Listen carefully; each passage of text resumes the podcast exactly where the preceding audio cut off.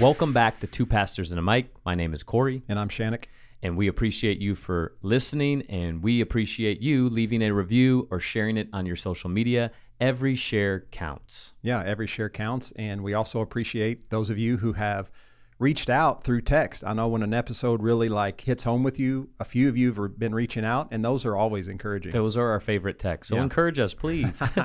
please, no. yeah. So what we got? Question of the week. Question of the week What is your favorite movie quote of all time? Oh man. So for me, I'm going to give a movie quote and I want to give a TV show quote because I just heard it and it's been like directing my life right now. So the movie quote is uh, Gladiator, Oh. Russell Crowe. Are you in in the very no? Well, that's good too. But no, in the very beginning, it's the fight scene and he's like rallying his men and he says, "Brothers, what we do echoes in eternity." Love and then it. they go out and just slay, right? And it's just freaking awesome. Man. But I man, I started watching this show called Ted Lasso, and it's on Apple TV. And about if the soccer coach, right? yeah, an American football coach who goes over and coaches soccer in England, but he knows nothing about soccer. And it's I can't even give away like the I whole thought it plot was a right now. movie. It's a TV show. It's a TV show. It's one season. Season two comes out, I think, in July. was it on And- Prime? No, Hulu? Apple TV Apple only. TV. Okay. And uh, man, it's so awesome. But this guy's like the ultimate optimist, and he has one-liners, dude. he- It's like so weird the first two or three episodes, but you got to just keep watching, and you just get hooked and fall in love with this guy. But at the very end, the very last episode, he's talking to his team, and he says this quote. He says, "Be curious, not judgmental." And I'm hmm. like, man, when I was journaling through my sabbatical and I was watching the show, man, it took up a whole page because I'm like, yes, like, why isn't the church like this? Come on. Like, be curious, not judgmental. Like, be okay to be teachable. Be okay to hear new things. Be okay to be curious and search out truth and what the Spirit's saying to you. And just this whole idea, man, stop judging people. Like, be curious, not judgmental. And man, it's kind of like the new motto of my life be curious, not judgmental. I love it. So, anyway, what do you got? Uh, mine aren't going to be any like inspirational. That's like okay. that. I think Mine I already know Stupid. yeah, where you're going. I'm, I mean, I love Chris Farley, but I also love Dumb and Dumber, favorite movie of all time. Yeah. So anything from Jim Carrey, probably okay. Kill him. I say that all the time. Yeah. And just so everyone knows, like doing life with Corey and working with Corey in the office, I know he just said that quote, but I think like that's like half of his vocabulary is dumb and dumber quotes. it really is. Goodbye, my mm. love. Yo, that, my God, you say that one. Dude, you can just keep going. What else you touch got? your lips. Shh, just go. I've taught my kids that whenever I'm talking too much, Scarlett will grab my lips and go, shh, just go. And instead of getting upset, it makes me so happy. All right. What else you got? Give me a couple more. Skis, both of them. both of them yours. oh, just give me the damn number. oh, yeah, he's on fire. Yeah. All Oh. day long, I quote Dumb and Dumber all day long. Yeah. Love it. Man, what are we talking about in today's episode? Today, man, we just got done as a church doing a sermon series titled Love Does, named after the book by Bob Goff. If you haven't read the book by Bob Goff, Love Does, and he also has a, a sequel to that book called Everybody Always. Yep. He is not a pastor, he's a lawyer, and he is an incredible storyteller. So I love his writing. I love his sermons when he does go and guest preach with with uh, churches. But he is simple. He doesn't overcomplicate things. He reminds people that it's not about you know disagreeing over theology or being controversial. It's following Christ is simple because it's all about love. Now it's hard Yeah. to do, Right. But the gospel message is simple. Love does. John 13, 35, the only way that people know you're a disciple of Jesus is by your love for one another, not not by how much you attend church or give or read the Bible or memorize, all that stuff that are, are, are good things.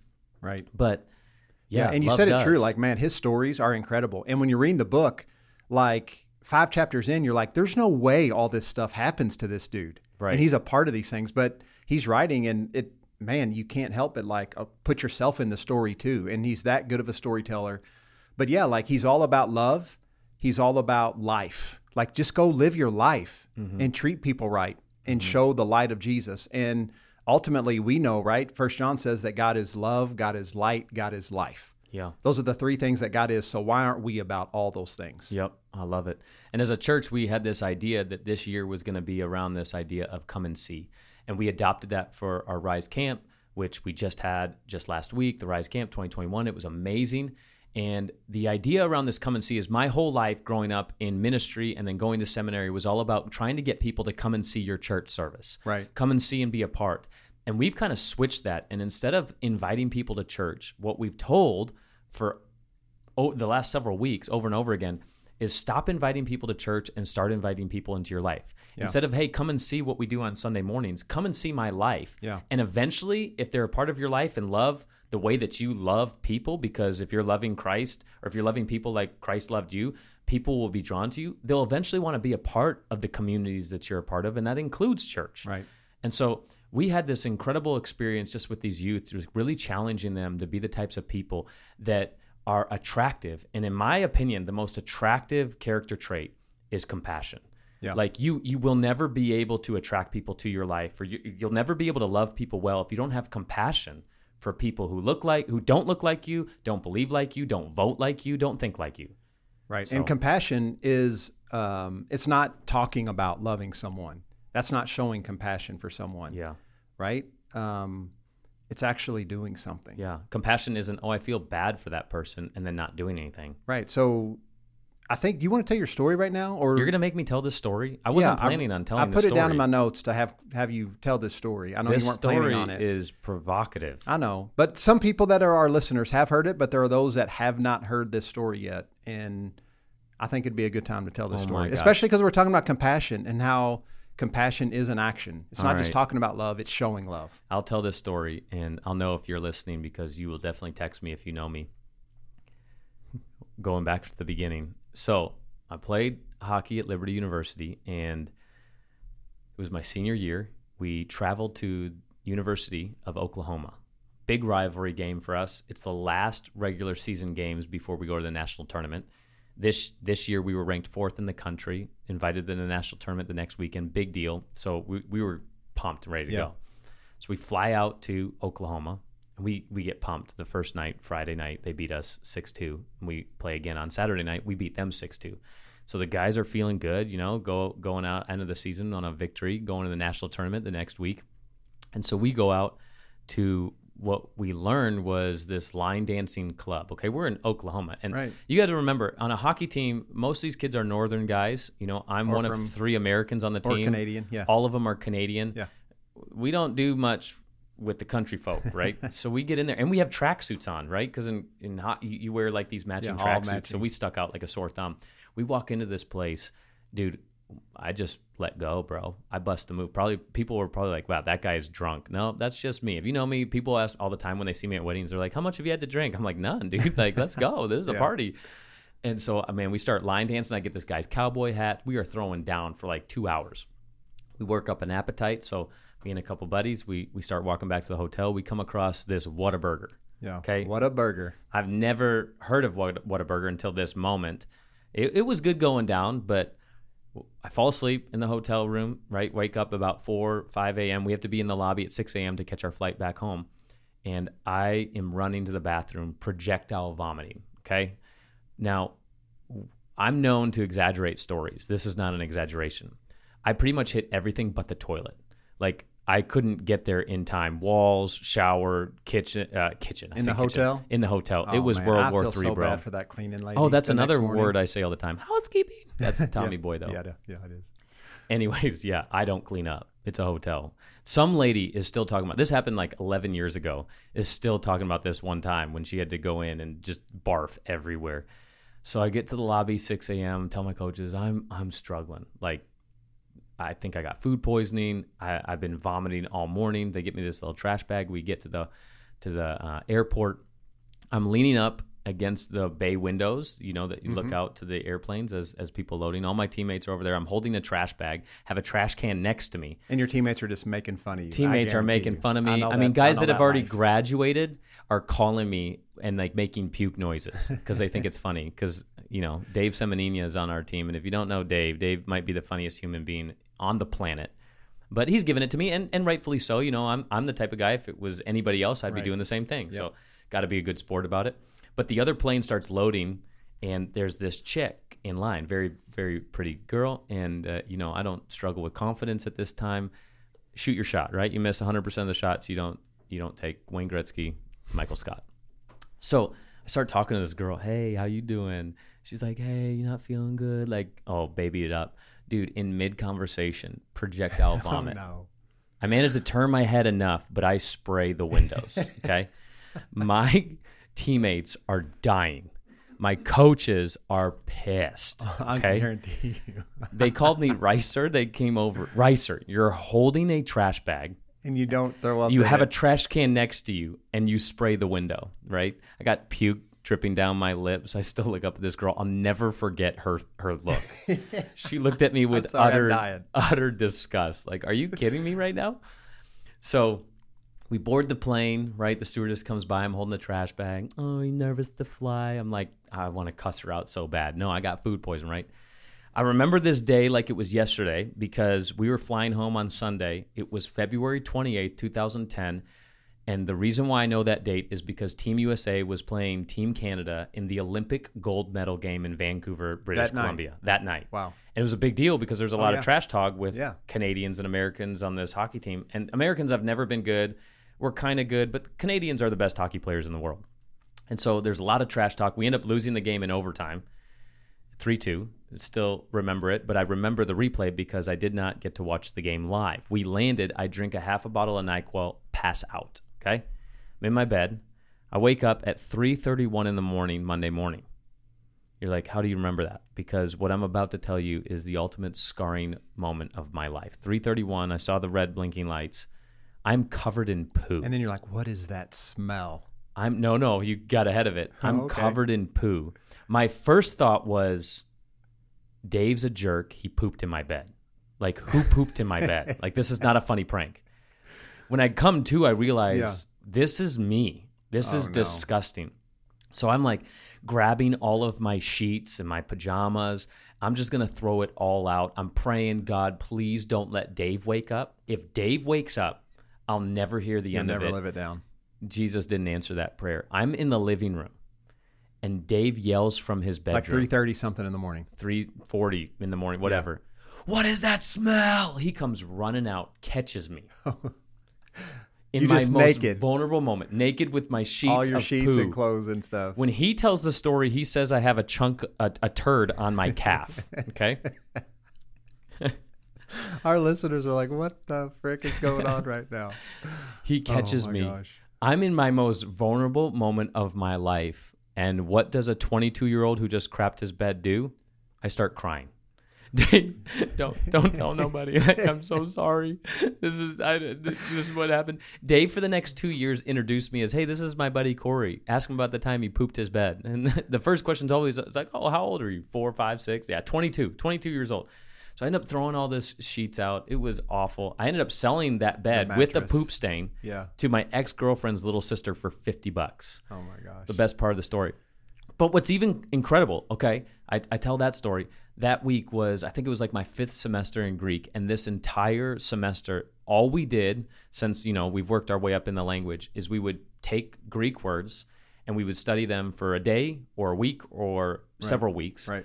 because like have we, as we've talked about in this show is greek words they can be translated different differently depending on the context or depending on the author or the translation and because greek is a dead language it can mean multiple different things. And so certain words get translated as one way in one passage of scripture and then that same greek word gets translated something completely different in another passage.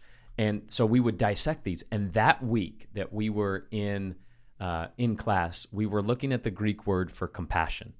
And what blew my mind about this greek word is the definition the literal definition of the greek word compassion literally means your inner bowels and it was like one of those light bulb aha moments. Oh my goodness, not only is this the most embarrassing moment of my life, but now I'm going to have a story to tie in this revelation. Right. But when compassion, if it's your inner bowels, that means every single time you are filled with compassion, it forces an action just like food poisoning.